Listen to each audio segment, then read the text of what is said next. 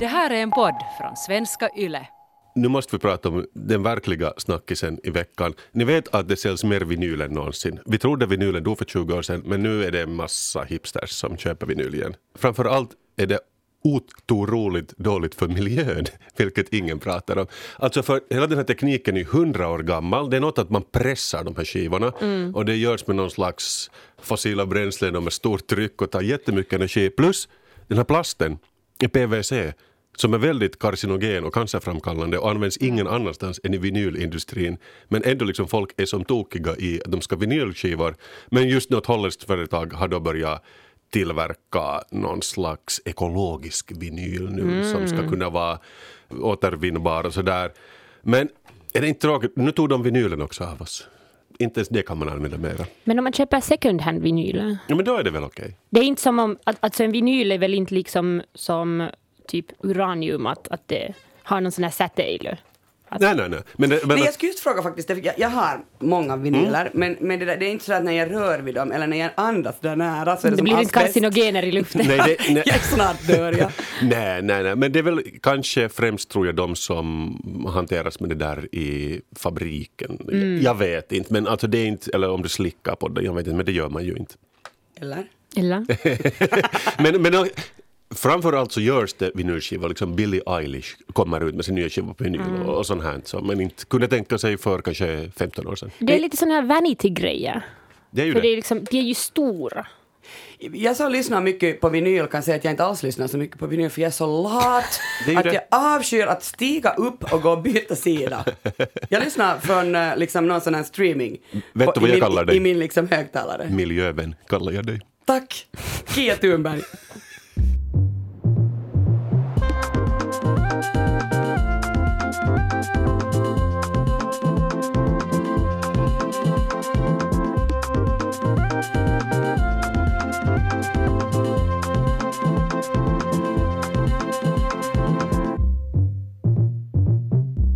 Till Sällskapet, en kulturpodd med samhällsperspektiv. Jag heter Kia Svetihin.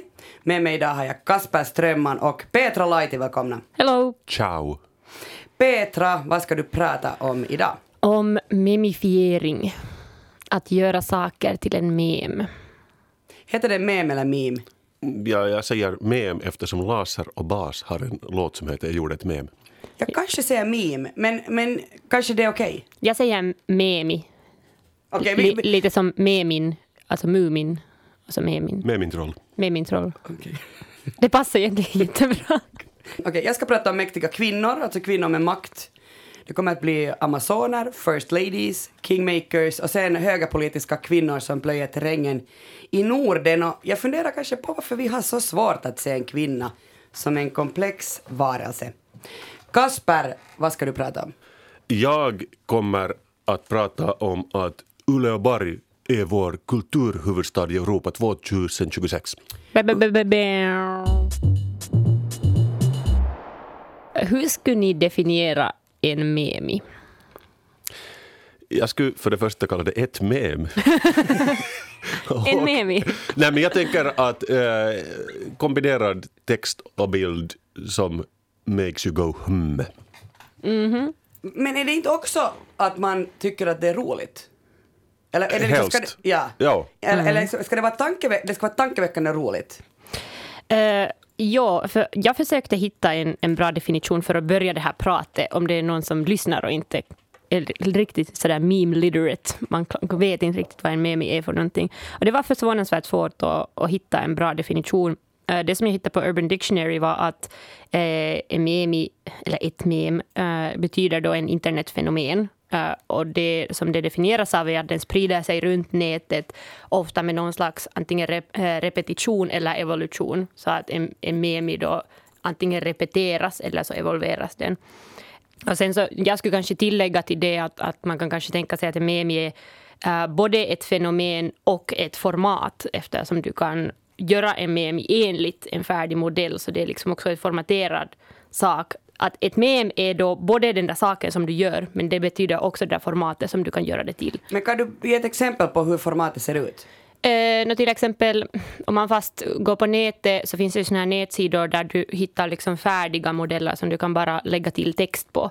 Så då är det ju liksom själva bildbottnet som du lagar den på, det, man kan tänka sig att det är i sig en mem eftersom uh, om du ser den så har du liksom någon slags tanke om vad, vad den eh, på ett sätt hänvisar eller siktar till. Men sen kan du också eh, skriva i din egen text och formatera den till något som är relevant för dig själv just.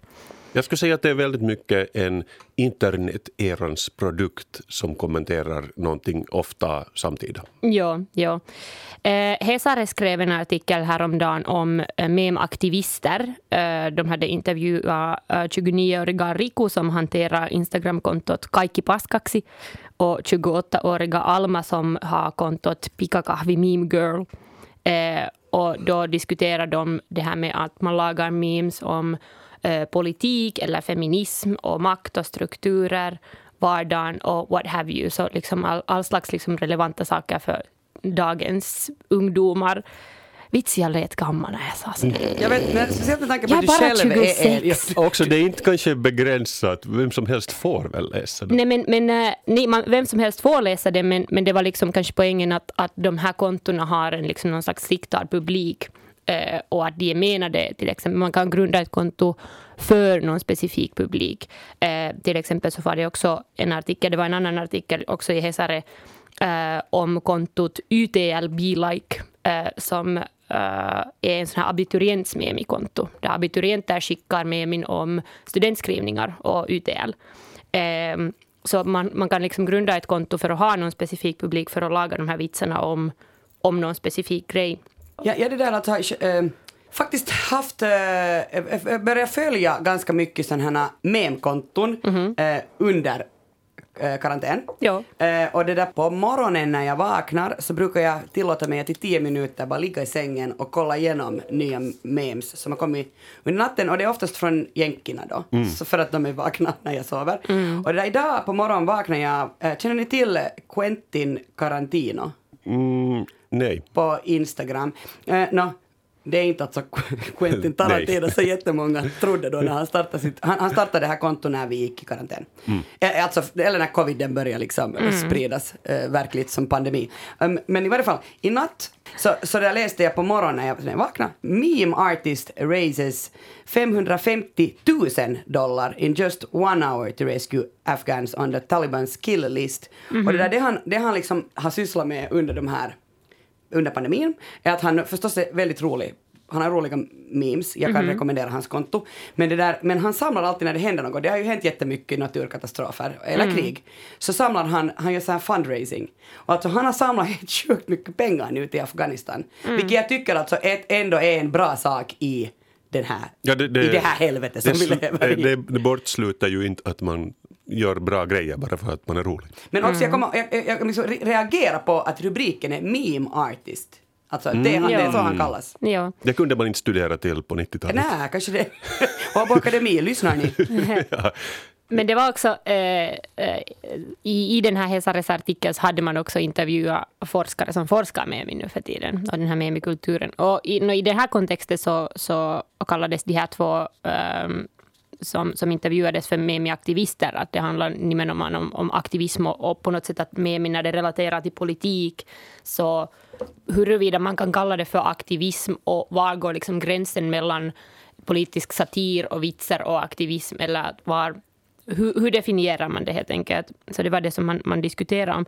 Eh, och det fick mig att, att fundera på frågan att, eh, att det tycks just vara liksom kanske en viss oenighet om att ska en mem vara rolig för att det ska vara en mem? För jag tycker att det ska.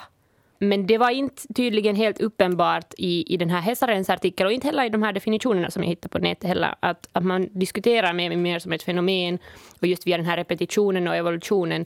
Men för mig handlar det om att det ska innehålla någon slags humor i det ändå. Vad säger nu vår influencer i studion? nå, jag, jag såg just ett jätteroligt mem.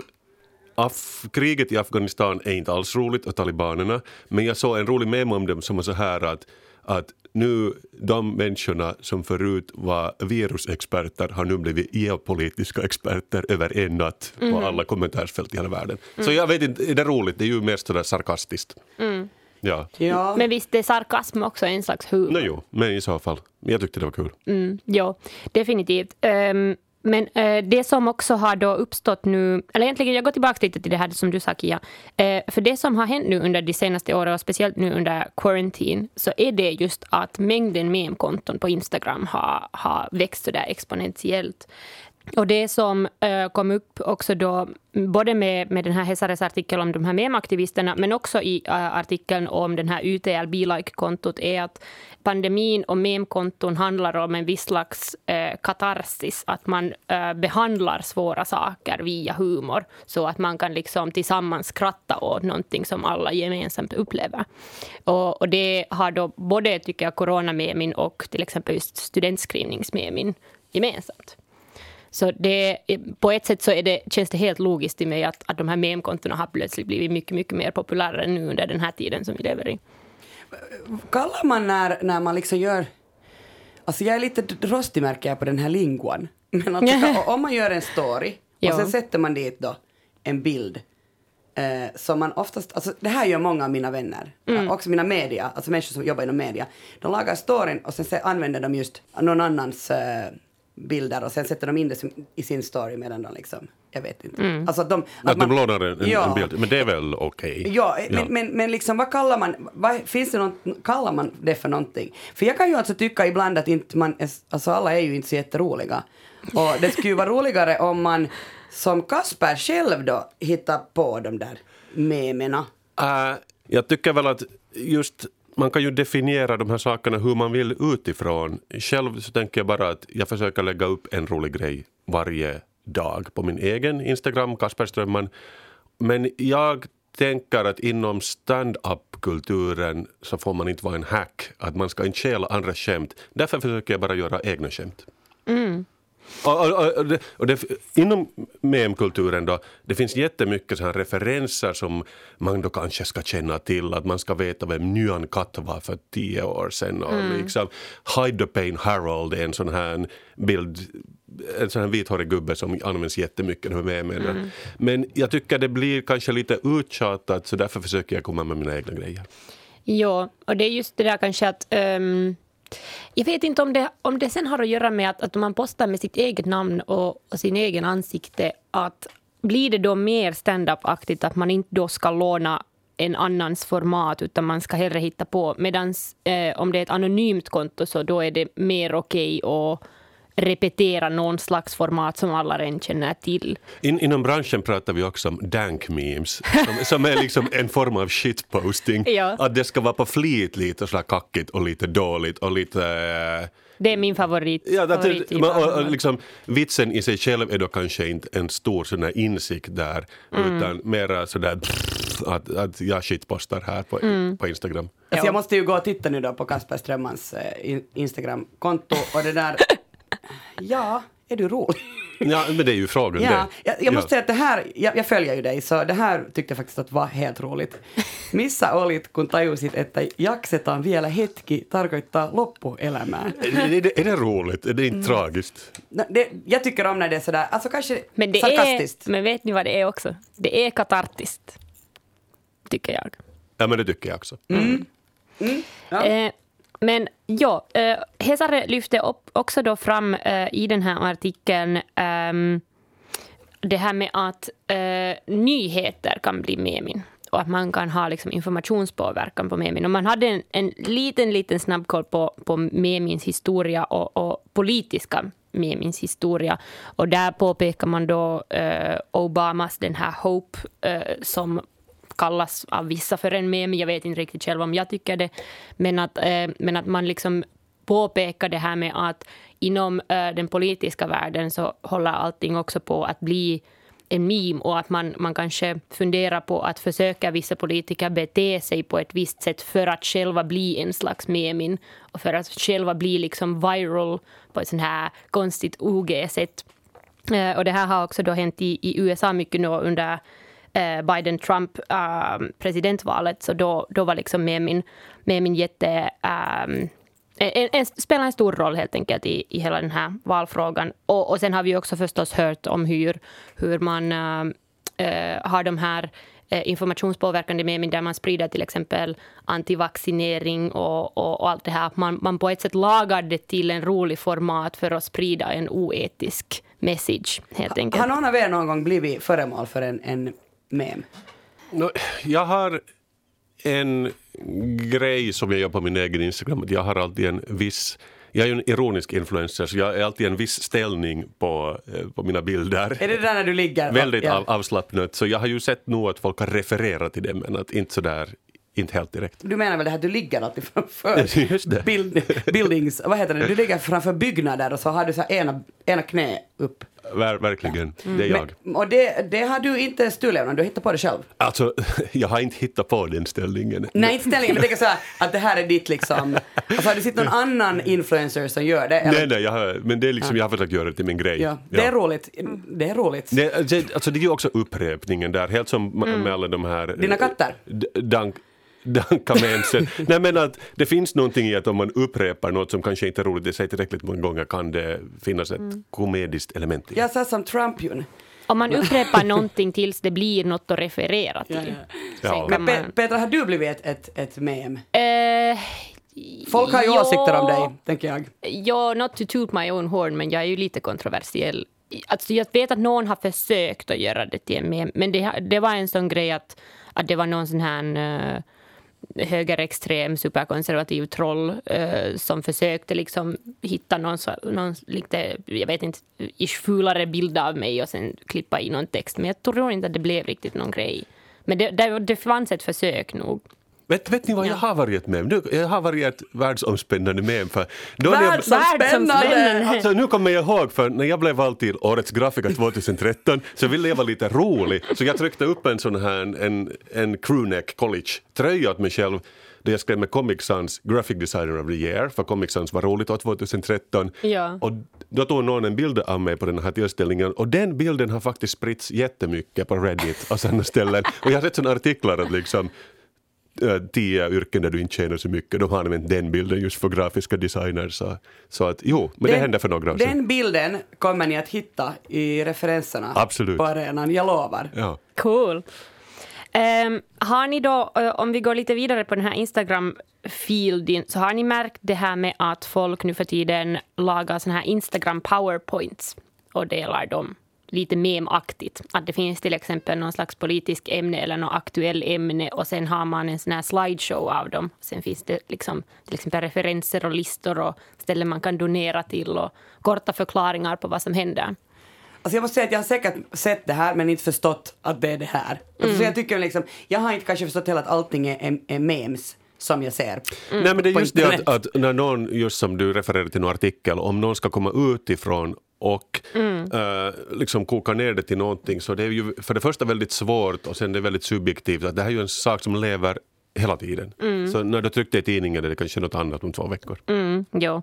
Och jag har ju också, jag har själv också lagat ett par såna här Instagram powerpoints. De har varit semi-poppis nog. Ehm, Jag har lagat dem om samernas rättigheter. För vad annat skulle jag tala om på min Instagram? Men, eh, men, eh, men det som jag har nog märkt är att det finns liksom just så som du sa Kasper, att, att folk som tittar på det utifrån kanske lägger det i samma kategori och talar om att man liksom memifierar nyheter och memifierar liksom, eh, aktuella frågor. Och, och det ledde mig till en jätteintressant case som jag har liksom följt lite så här i real time. Eh, där det finns ett semi-populärt eh, Instagramkonto som som eh, specialiserar sig helt enkelt på att laga såna här powerpoints och förklara nyheter på ett ja, easily digestible sätt. Och det har väckt eh, en liten Instagram-skandal nu under den här senaste veckan. Eh, jag vet inte om ni känner till eh, boken som heter So you want to talk about race eh, av Ijeoma Oluo. Det är en bok som handlar om eh, rasifiering och rasism i USA. Och den heter då So you want to talk about race. Och sen fanns det ett Instagramkonto som heter So you want to talk about blank. Eh, så den heter bara So you want to talk about. Eh, och det är ett IG-konto som lägger upp just såna här simpla estetiska powerpoints om saker som rasism och feminism och klimatförändringen och kriser och, och aktuella nyheter, också i USA. Och orsaken till varför jag, varför jag har följt den här frågan är att jag följde just det här Instagram-kontot på grund av just det här innehållet och det var liksom lätt att dela om aktuella frågor till, till mina följare också. Men frågan är då alltså det att, att det här Memi-kontot med exakt samma namn som Ioma Oluos bok eh, och med likadan innehåll. Så det har nyss kommit fram till att folk inte har vetat att det här kontot inte har någonting med Oluo att göra. Eh, så nästan tre miljoner människor har följt det här kontot, inklusive jag och haft en viss slags association med att det måste ju vara en del av samma brand. Men nej, Eh, det dök upp att det här kontot ägs av en vit kvinna, eh, Jess Natal heter hon, som tycks bara råka skriva om likadana ämnen som eh, den här Ijeoma Oluos bok handlar om. Och när det här kom fram så blev den här Natal då utsatt för jättestark kritik eftersom den här Ijeoma Oluo själv berättade att hon hade kontaktat det här kontot och sagt att hej, du heter exakt samma sak som min bok. Eh, vem är du och varför skriver du om det här?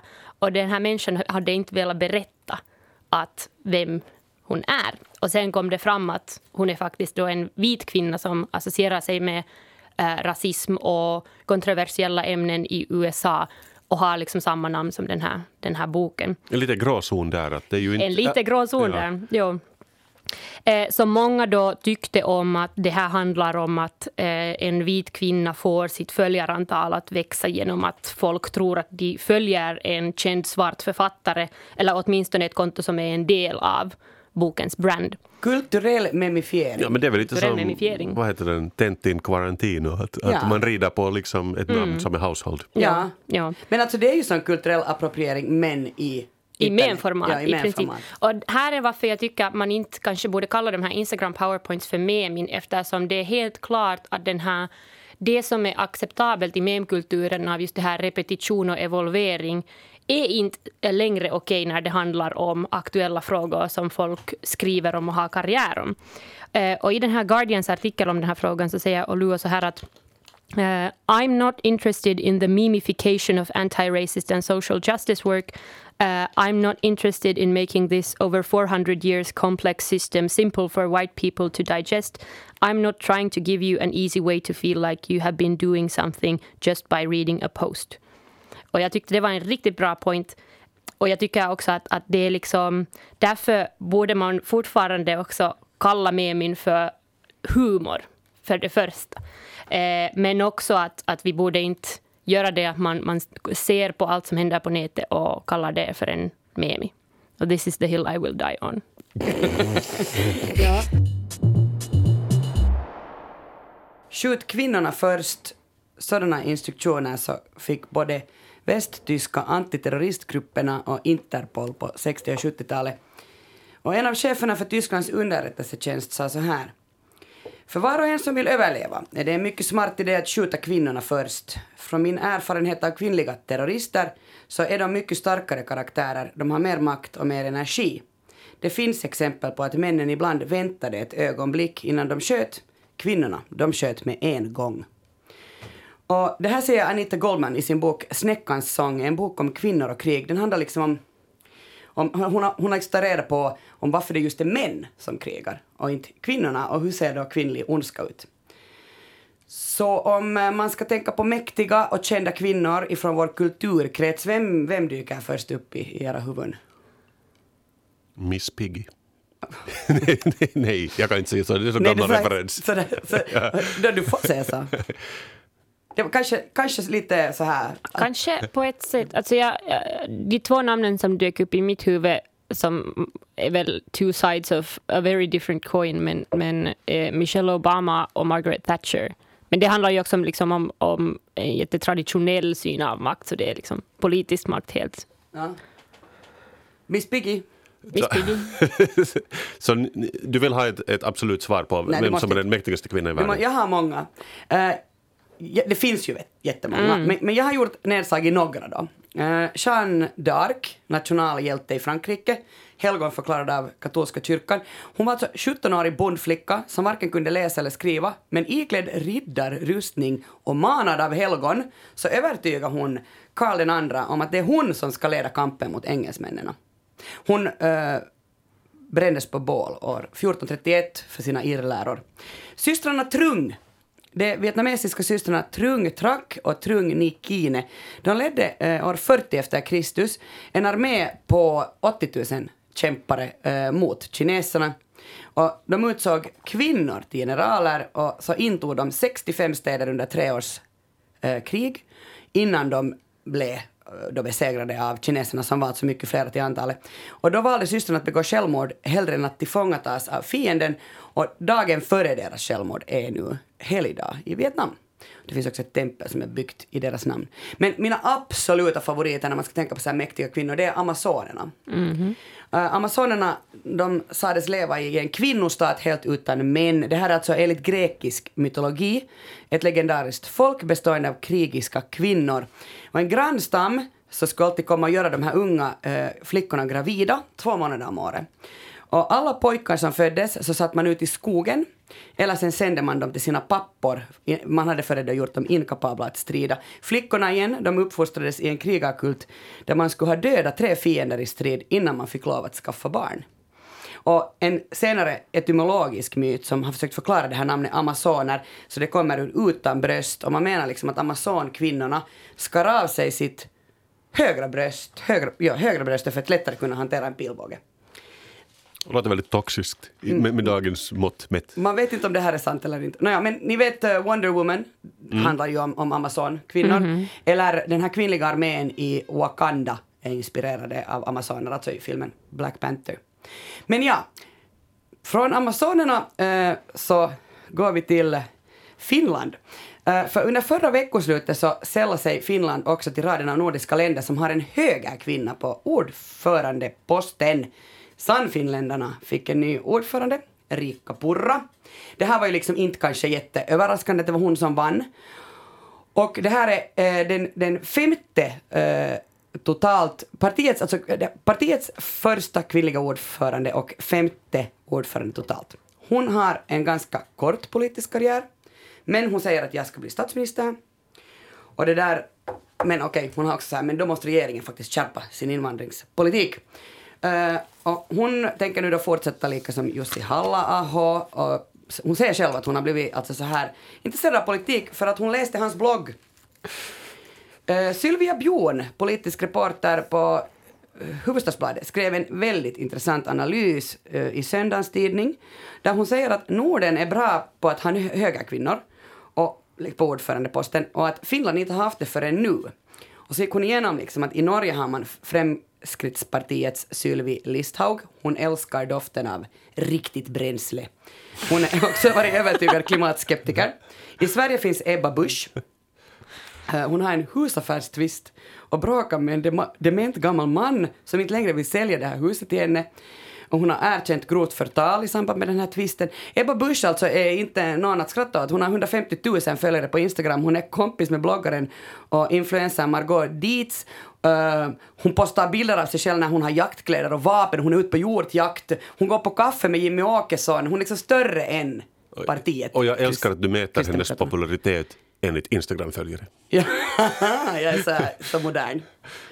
Det där, I Danmark har man Pernille Vermund från Nye Borgerlige och de har alltså gått om Dansk Folkeparti i opinionsmätningarna och EU Observer har sagt att det här, nästa Marine Le Pen kommer från Danmark. Henne ska ni ta på allvar. Det här är liksom ju nu då högerpartier eh, och speciellt i Norden. Eh, men de flesta kvinnor som har makt har också stått bredvid väldigt viktiga män. Eh, och, och, och då talar jag förstås nu alltså om presidentfruar. Och jag tänker, ett litet tv-tips. eh, jag tittar nu på SVT, finns den här serien, en amerikansk dokumentärserie från 2020 som, som helt enkelt synar fem eh, eh, kvinnor bakom världens mäktigaste män. Alltså här finns typ så här Jackie Kennedy, Nancy Reagan, Hillary Rodham Clinton, alltså det är förstås de amerikanska presidentfruarna. Men vet ni vad en kingmaker gör? Vad betyder ordet kingmaker? Kungamakare på svenska. Nej, jag vet inte. Man gör kungar. Man gör, man gör kungar, ja. En person eller en grupp som har ett stort inflytande över en kunglig eller politisk maktövergång utan att själv vara en möjlig kandidat. Laura Greenfields eh, dokumentär Kingmaker eh, från 2019, man får hyra den online. Den har funnits på arenan men finns tyvärr inte mera. den får en att tappa hakan. Det är en sensationell inblick i så här, dåtidens maktpolitik, alltså Filippinernas historia och USAs korrumperade utrikespolitik. Jag pratar alltså om Imelda Marcos. Imelda Marcos är presidentfrun till Ferdinand Marcos. Ah, det är hon med skorna. Ja, Det, det är det man vet om henne Ja, nu, ungefär. det vet ni va? Ja. 92 år gammal. Och jag lärde mig ett nytt ord när jag läste på om henne. Alltså, eh, man kallar Ferdinand och Imelda Marcos styre för ett, en kleptokrati. De själv, själv från folket. Ja, kleptoman eh, betyder ju att man, man själv. Eh, Men alltså en stat som leds av tjuvar som utnyttjar rike regeringen naturresurserna för egen vinning. Men mellan 65 och 86 så uh, ledde, egentligen var det nog Imelda. Alltså, jag såg nu den här Kingmaker eh, och det där, det verkar ju nog som att alltså, han, han, eh, Ferdinand, han hade så fullt upp med att bara vara med någon, han var ju otrogen konstant, så liksom hon styrde det där landet. Och hon var verkligen en sån här Marie Antoinette, Antoinette eh, som levde liksom lyxliv när folket svalt. Nå, de tvingades senare i- landsflykt och de stack till Hawaii och deras kitschiga palats plundrades och det var då man var så här, okej vad hittar vi här? Ser du? Över tusen par skor, Jo. över 500 bh, en var en skottsäker bh, över 200 höfthållare och hundratals klänningar i en ändlös garderob. Nu för tiden är det här ju bara en eftermiddag på H&M. Nu för tiden är det där en YouTube-video. Men jag måste säga att jag tycker att den mest absurda historien är om Imeldas exotiska djur. Eh, mot alla odds eh, så lyckades hon muta till sig en flock giraffer och zebror från Kenya. Och sen planterade hon in dem på en liten filippinsk ö, Kalauit. Och nästan alla familjer som bodde på ön tvångsförflyttades och idag så strövar de här djuren omkring där i vild misär. Ja, det har jag hört att det här är problem i vissa länder som Colombia, vad hette han? Escobar. Escobar importerar också de konstiga djur som... Flodhästar, Flodhästar som, som, går på, som går på kokain typ. Nej. Ja, men de liksom hör inte hemma i naturen, de gör mycket skada där nu. Ja. Eh, man funderar också mycket på att, att hur, mycket liksom, hur mycket pengar kunde de verkligen då försnilla ur statskassan. Och, nu jurister har sagt tiotals miljarder dollar och, och hon säger själv i den här dokumentären att hon är helt pank, men bakom henne så hänger så här Picasso, Michela, eh, Michelangelo. Liksom alltså jätte, jätte dyrbar konst, hon är ju bara att sälja. Och ingen har heller lyckats fälla henne. Eh, familjen har gjort comeback i politiken. Alltså det är helt absurt. Eh, sonen Bong Bong Marcos var jättenära att vinna vicepresidentposten i valet 2006, 2016 och han siktar nu på att på att det där vara med i presidentvalet 2022 plus alltså att det kommer tydligt fram i den här dokumentären att de stod bakom eh, Duterte. Så, så Duterte kom dit han är idag, alltså han mördar, mördar presidenten som nu sitter i, i Filippinerna och bara helt enkelt mördar alla Jag tycker fattiga. de, de största brott har varit att döpa sin son till Bong Bong. Ja, no, det, det kan nog vara hans största brott, eh, eller deras största brott, men, men, det, där, men det är bara jätteintressant alltså att allting går liksom, det, är- det är en cirkel alltså. Nu, nu, nu har de Duterte där som, de stödde honom med pengar och nu kommer då Bong Bong. Sonen Bong Det, Bong. det, det är inte roligt, men det är lite roligt. Men, men vi går vidare. Från en liksom så här ganska intressant mäktig First Lady till en ostoppbar kungamakare är dödens lady. Vem tror ni jag menar? Och jag pratar om dödens lady. Idag, om ni tänker dagens värld, som ju är ljuvligt. Nå, om man frågar på någon högerextremt forum så måste det vara Angela Merkel. Mm, Det är någon som sen när du säger så är man sådär ah. Asma Assad. Mm, Nej. Bashar al-Assads eh, fru. Just det, jo. Eco- The Economist hade alltså en helt otroligt intressant artikel om henne nu på våren. Jag kommer att sätta den alltså i referenslistan. Asma och Imelda hade också förstås liknande intressen. Eh, när familjen Assad under kriget började väcka hat istället för popularitet så blev beteckningen på Asma då den syriska Marie Antoinette. Hon beställde alltså mängder av smycken, märkeskläder, dyra skor från bland annat den franska designern Christian eh, Louboutin. Samtidigt som förtrycket och fattigdomen i Syrien blev allt värre. Liksom. Att hon kunde liksom sitta där och, och medan man, man spred, ut- eh, spred ut, eh, vad hette det där gasen? Saringas. Så, att de, hon och beställde kläder åt sig från Frankrike. Eh, Så hon var liksom i början en ganska så här glamorös ung och chic kvinna från London. Och sen blev hon bara så här första damen i helvete. Hon kallas alltså First Lady from Hell. Okej, av västmedia också, måste man komma ihåg här. Eh, men här presidenten och diktatorn Bashar al-Assad, han har alltså styrt, eh, eller hans familj har styrt Syrien sen 70-talet. Och Asma hette Emma eh, i London. kommer från västra London. Hennes pappa är framgångsrik hjärtkirurg diplomat med rötter i Homs. Och, och det där, själv är hon högutbildad. Hon har examen från Kings College i fransk litteratur och datavetenskap. Oj, oj, oj, oj. Hon började med investment banking på J- JP Morgan och var på väg att ta en MBA på Harvard. Men sen gifte hon sig istället och flyttade till Syrien. Under 2018-2019 har hon också haft bröstcancer, nu anses hon vara helt återställd. Och hon har, Asma alltså Al-Assad har ingen formell position i Syrien, förutom att hon är presidentens fru. I november 2020 så tog hon emot den ryska presidentens kommissionär i Damaskus. Och det här är alltså första gången Asma al-Assad har fått spela en sån här roll. Men man säger också att ingen annan presidentfru har någonsin fått synas så mycket som hon eller få sådana uppgifter. Och, och det där, när jag läste på så, så landade jag på en artikel också, jag vet inte om det är sant, men alltså, att hon lär ska ha kallat sig för, ja ja, att, att liksom min man han må då vara landets diktator, men jag är nog vårt hushållsdiktator. Alltså så att de skämtar Men herregud. Eh, det Uff. finns nu just också bilder på Asma al-Assad som hängs upp nära hennes make på husväggar på myndigheters kontor. Och man alltså tror att hon kommer vara en potentiell ersättare till Bashar al-Assad. Och, och det här kan ju alltså hända snabbare än man, än man tror. Man vet ju inte. Men hej, den starka kvinnan, the boss lady, power-kvinnan, hur ska vi förhålla oss till de här mäktiga kvinnorna?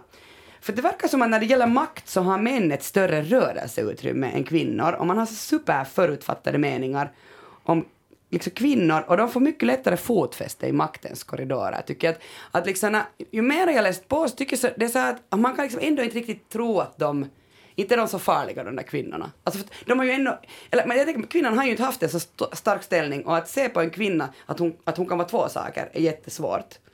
Eh, jag tänker så här, Sofia Stara, journalist, hon skrev en ledare i Österbottens tidning angående valet av Sannfinländarnas nya ordförande Riikka Purra. Hon kallar då partiet för ett ägarparti och hon poängterar Purras akademiska image. Hon säger så här att Purra vill ge tjäna mjuka värderingar. Ren, liksom duktig flicka som är vegan. Hon äter raw food. Och då tänker jag så här, men, men eller kan det vara så att Sofia Stara läser in det här hos Sannfinländarna? Alltså att Sannfinländarna är bara helt så här, äh, we don't care, liksom att vår ordförande hon må då gilla pasta gjord av zucchini. Huvudsaken att hon leder partiet. Jag tror det är en fråga, det här är inte kanske en, en sannfinländare specifik kommentar, men kanske det handlar om, om det att ofta så, okej så jag har ju studerat ledarskap. Bra! Så här, här har vi en akademiker också. Eh, ja, en masters degree nu för tiden. Men alltså, det Då kan... fick du det sagt. Ja, men, men eh, det, det kan ha att göra med det att ehm, om man verkligen vill få tag på makt så man kan till en viss grad utnyttja det att vad det än är som vem som helst tror dig vara. Så du kan spela in på det med just den demografin. Så säg att om du är fast en, en eh, högerextrem, högerextrem vegan eh, så du kan spela in på det att jo men jag är vegan och det här kan ni, just ni relatera till i mig. Men sen är jag också högerextrem så de här människorna kan relatera i det här till mig. Så att, så att om, om man är en sån person som ser att en kvinna är en sak så då är det mycket lättare för just den kvinnan att spela in på just det som man har i sig. Och ta sig mycket längre. Alltså jag tänker som Imelda Marcos, hon var hela tiden bara sådär, ah, jag bryr mig så mycket om mitt utseende. Hon var också eh, före detta supermodell. Men hon ledde landet. Eh, men jag tänker också att är Purra liksom så smart att hon döljer eh, liksom det här hon, hon döljer sig bakom ett sken av mjukhet och, och rå att hon tycker så här raw chokladkaka. Jag tycker inte hon är så mjuk. Och, och jag vill inte dra någon paralleller nu, men är inte talibanerna också sådär att jo, jo, visst får ni ha tatueringar och flickor får gå i skolan? Ja, ja, än så länge. Ja. ja. Och, och, och kvinnor får arbeta och vi vill till och med att ni ska komma med i politiken. Eh, den danska trebarnsmamman och högerpopulisten Pernille Vermund hon blev intervjuad i Berlinske Tiden, det är alltså en av Danmarks eh, största dagstidningar, eh, för några dagar sedan. Men uppmärksamheten mot, alltså det här är den här som man kallar för Danmarks Marine Le Pen, så uppmärksamheten kommer att riktas på bilderna. För på bilderna i, i tidningen så poserar hon på en brygga i en sån här röd klänning, eller så ligger hon i vattnet med en sån kallad sån här wet look. Och vad som hände var att hon förstås sexualiserades. Fast texten handlar om ekonomi. Pernille Vermund blev direkt då, eh, gav tillbaka direkt och sa så här att men det är ju något fel i betraktaren liksom att kan jag nu inte bara få prata om ekonomi här och vara sexy? Liksom att kan du inte bara, kan du inte bara hålla texten i fokus? Ehm, här må vara sådana här bilder där jag liksom är i klänning. Men hej, fo fokus nu. Och jag tycker det är ganska smart drag nu och nu av Pernille.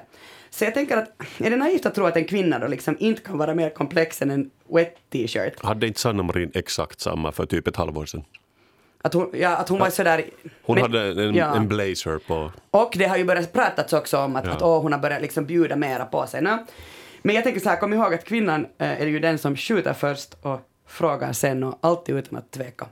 Jag hör vad du säger och jag tycker det här lite reflekteras i populärkulturen som jag då kan mer om en politik tydligen än du.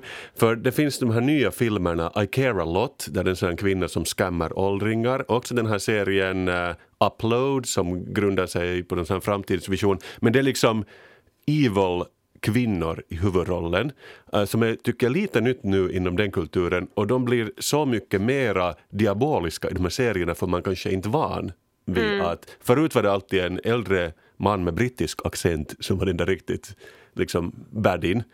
Men just att Tänk om Gone Girl och, och Rosamund Pike i Gone Girl och sen plötsligt precis, så det sker alla att åh, kvinnor kan vara skrämmande. Så det är liksom, hur ska man säga, fiktionen återspeglar verkligheten med några års äh, mellanrum.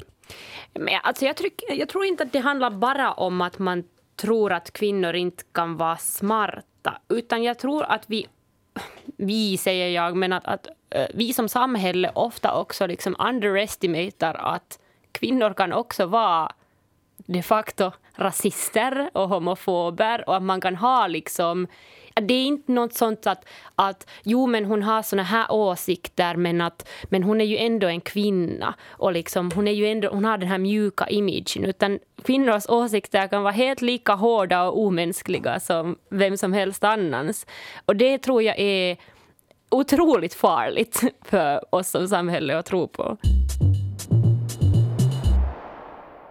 Kia Petra, ni vet att det här är en kulturpodd, eller hur? Vi pratar kultur här Ja. varje vecka. Ja. Men svara mig då på det här. Hur är det möjligt att ingen ännu har tagit upp att Uleåborg är europeisk kulturhuvudstad år 2026? Okej, jag har en riktig orsak till det. Och det är för att Ny slott äh, blev inte vald. Så jag är bitter. De var bara sämre. How Men- men- dare you? Jag tänker för att det är så långt i framtiden. Det är, det, är, det är långt i framtiden. Men det här är en skandal, om ni frågar mig, att det inte pratas mera om en grej som händer om fem år.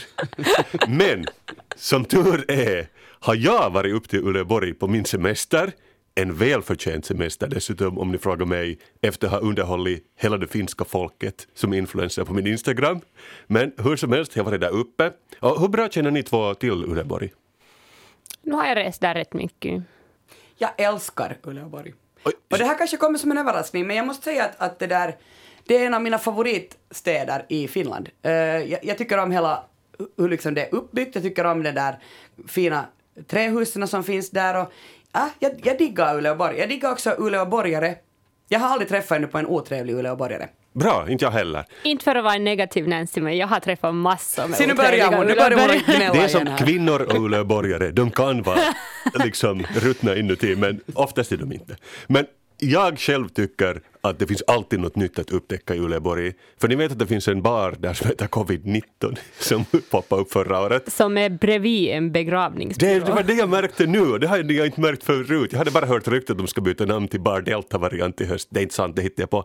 Men det att det ligger bakom, bredvid en begravningsbyrå, det är ju bara liksom för bra. Jag har alltså endast sett nu den här eh, baren på bilder av influencer Kasper Strömman när han ligger i sin position och, gör en, och, och skriver en mem. That's what I do. Märker ni hur jag bara kopplar ihop alla våra, alla våra Wow. ämnen nu? Wow. Men det, men det är liksom sådana små saker som att den här baren ligger en begravningsbyrå som gör Uleåborg intressant för oss kulturälskare, om ni frågar mig. Man bara kan kippa in alla kunder dit i begravningsbyrån. Och kommer ni ihåg hur hett det var i somras överallt i Finland?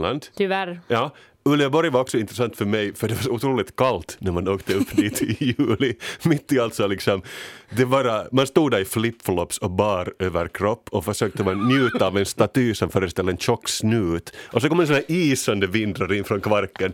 Då vet man att det här är ett ställe som kulturen kommer att trivas på. Och det är mitt Uleåborg. Men ni har alltså hört att Uleåborg är europeisk kulturhuvudstad 2026 och det, oj, oj, oj, oj, oj. Det är ju som att vinna eurojackpot för hela bygden. Det här kommer bli ett uppsving, det förstår vi ju alla. Jag är ju där ofta för att jag har lite vi vi minsann bor släkt där. Men jag visste inte så mycket om kultursfären där. Men det vet jag nu, för jag plockade upp en tidning som heter Kulturi ilman Motors 2026 i en eh, restaurang där. Och den här har kommit ut före det här valet gjordes, då när nu, nu slott det bajshållet var med liksom i, i, i racet. Och här försöker de övertyga folk om att Uleåborg verkligen är bäst. Vilket det bevisligen var eftersom de valdes. När föll Nyss Slott ur tävlingen? Förlåt men I will not take this slander. Kulttuuri-ilmastonmuutos är mycket dåligare än vad Nyslott hade och det var Saima Ilmiö. Jag har aldrig varit i References Nyslott. anyone. Ja. Det var mycket När coolare. föll Nyss Slott ur tävlingen? Var det nu i början av sommaren? Alltså jag vet ingenting om det här. Jag visste inte ens att det var med i racet. How dare you! Men okej, men jag har ju i varje fall läst den här tidningen och det är intressant för man lär sig jättemycket. Eh, De säger det är liksom kanske, vad kan det vara, 12 sidor och på varannan sida, och på varannan sida skriver de en krönika om hur synd det är att alla unga flyttar bort. Och det här är faktiskt och det här, det här har jag lite så här empiriskt studerat det här för då faktiskt min sambo plus hennes tre syskon har ju alla flyttat bort därifrån så snabbt de kunde. Och nu bor de alla på Drumsö i Helsingfors, eller Lilla Ulleborg som det nu för, nu för tiden kallas, åtminstone om man frågar mig. Så att det har hänt. Men det är slut på det nu. År 2026, det kommer att bli så härligt där att ingen vill flytta bort mera. Och äh, det är ju otroligt bra för alla som är där. Men det intressanta är att Ulleborg ja, det är ju liksom kronjuvelen i området vi kallar större Ulleborg. Men nu är det så att de vill att alla ska vara med och därför så räknar de upp 32 stycken sådana här mindre orter, satellitorter som ligger nära Uleåborg som kanske inte då är så kända för sin kultur och de ska vara med så de har fått ett uppslag i den här tidningen. Jag, vis, jag, visar, jag visar den upp för er, ni ser Ja, okej. äh, hålögda ut när ni ser på det här. Och de tänker då i Uleåborg att alla ska med, det är inte bara Uleåborg utan alla andra också. Det står så här, till resesällskapet hör 32 andra kommuner som eh, eller som jag säger, de åker snålskjuts på den kulturskatt som vi kallar Uleåborg. Blod, Hej, hej. blodiglarna som jag brukar kalla dem. Och det är dem jag vill fokusera på nu. Det här är helt fusk. Inte kan man ha både Kemi och Torneo på den där. Man kan inte få en kulturhuvudstad och ha helt två andra städer med i den där kampanjen. Det är typ en tredjedel av Finland som är nu med enligt den här tidningen. I call bullshit. Ja, inte så konstigt att de vann över Nyss Slott. Ja, men, men de har tagit med allting. Okej, okej, kanske är det här 50 eller 100 kilometers radie så alla ska med som har någon slags, de behöver kanske inte ens ha gräns till Uleåborg, bara de ligger någonstans i Nej, de har inte. norra eh, Pampas, vad, vad kallar man den här trakten? Norra Österbotten? Norra Pampa. Norra Pampas. Men jag tänker ändå att, att, att på det sättet skulle jag kunna säga att okej, go for it Uleåborg. Därför att när jag var i Enare så pratade jag med Petra Laiti. Som Det sa, gjorde du. Som sa att det där, att, för att, jag blev så förvånad när, när människor sa så här, men, men vi åker av på kaffe bara dit.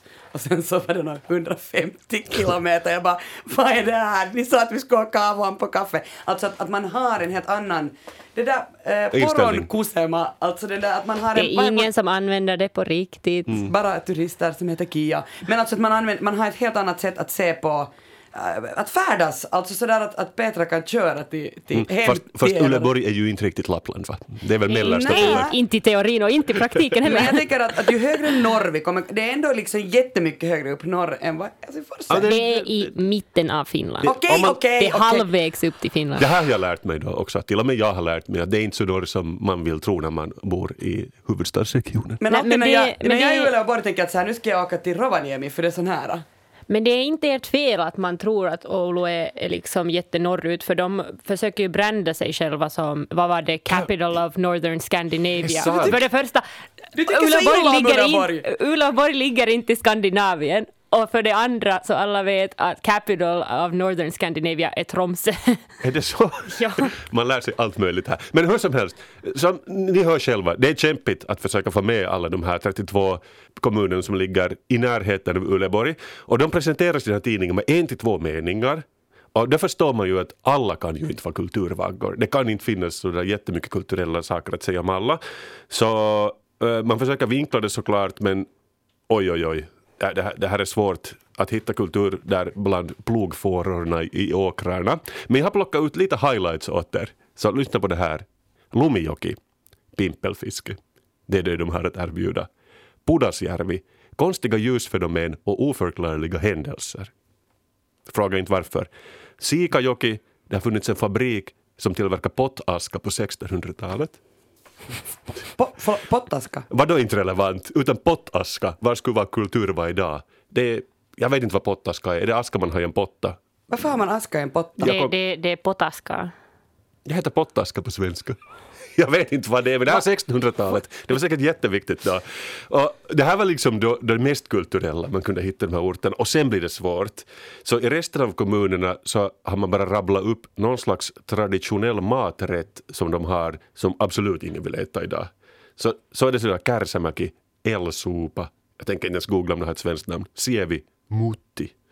Och det, är liksom, det, och det är antagligen något som grundar sig på bark och råg. Kasper, det är som att du bara säger ord och jag förstår inte vad du säger. Oulainen, ostsoppa och Brahestads specialitet är tant Hannas kakor med kaffe. Och det tycker jag, det, liksom claima kaffet, gör det Brahestad, det är lite drygt men att okej, okay, I'm gonna let it slide this time. Men sen, peace de resistance i alla de här orterna måste väl ändå vara Tyrnävä. Och det känns som de är de enda som ens försöker ha någon kultur och gissa vad de specialitet är. No. Potatis. Potatis är vad de har i Tyrnävä. Och då har de faktiskt planerat att de ska ha någonting som heter Perunagalleriet 2026. Och där Nej, kommunen vill kombinera konst, vetenskap och potatis. Eller okej, här står konst, vetenskap och lantbruk. Men jag läser det som potatis, för det är den stora specialitet.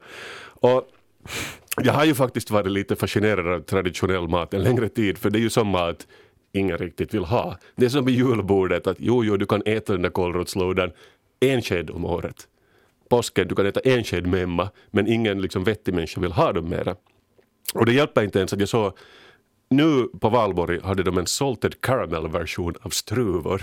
Som är, som är, men ingen ville ju röra i dem. Då tycker jag det är verkligt illa. För alla vet ju att salted caramel är någonting som det, det är som något magiskt. Man sprinklar över vad som helst nu för tiden så kan man sälja det. Och allting smakar salted caramel nu för tiden.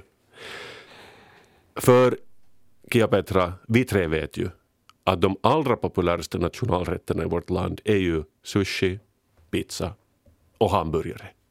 Och då kan inte liksom mutti och elsupa, de kan inte riktigt konkurrera med en kebabpizza. Det bara går inte. Det förstår till exempel till och med jag som sitter här i södra Finland och läser de här orden. Men då tänker jag så här, vi är ju kulturella människor, vi kan kanske hjälpa de här två, 32 satellitkommunerna, blodiglarna. Ge dem lite skjuts på farten så att de också kommer med i det här kulturella landskapet som vilken sträng vi kan så väl, vi tre. Så vi kunde ju liksom uppdatera de här traditionella rätterna.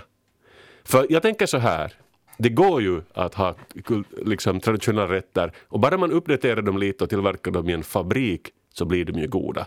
Som jag tänker karelsk pirog. För jag tänker det var knappast gjort på vete och ris då när det begav sig och man verkligen åt dem. Utan det grundar sig väl någonting på någon kålrotsröra som man la i rågbröd. Det var, det var det man hade. Och nu gör man så ljusa som möjligt, lägger in ris, liksom importvaror. Och, och då kan ju också barn tycka om dem. Det blir ju inte hälsosamt. Men, att, men då tänker jag just så här att kommunerna måste ju tänka på samma sätt. Cross kitchen, eller kebabpizza som det också kallas. Nu vill jag att ni sluter era ögon, Petra och Kia. Så tar jag tag i era händer och så för jag er till år 2026. Kärsämäki 2026.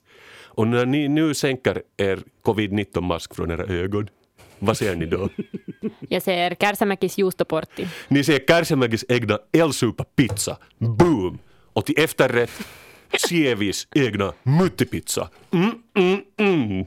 Det är ju så man gör kultur nu. Man tar något gammalt som ingen vill ha, makar in det i en pizza. Och Man- då är vi i framtiden. If you will. Man memifierar sin mat. Man memifierar sin mat. Det är så vackert det här. Vi gör det till en matfestival helt enkelt. Och kommer ni ihåg hur jag bara för fem minuter sedan smått sarkastiskt pratade om hur Lumijokis unika kultur är pimpelfiske? Ja. Ja. Som finns på många andra ställen. Det är ingen som skrattar 2026 åt Lumijokis egna pizzasushirulle som är fylld med skräpfisk som de har fiskat upp från Lake Lumijoki eller, eller vad det finns där. Det här kommer bli så bra och bästa receptet för kultur på 2020-talet. Och jag kommer, jag, jag, jag kommer ju lova er att jag själv åker upp till Brahestad och avnjuter en tant Hannas pizza med kaffe, vilket är deras specialitet.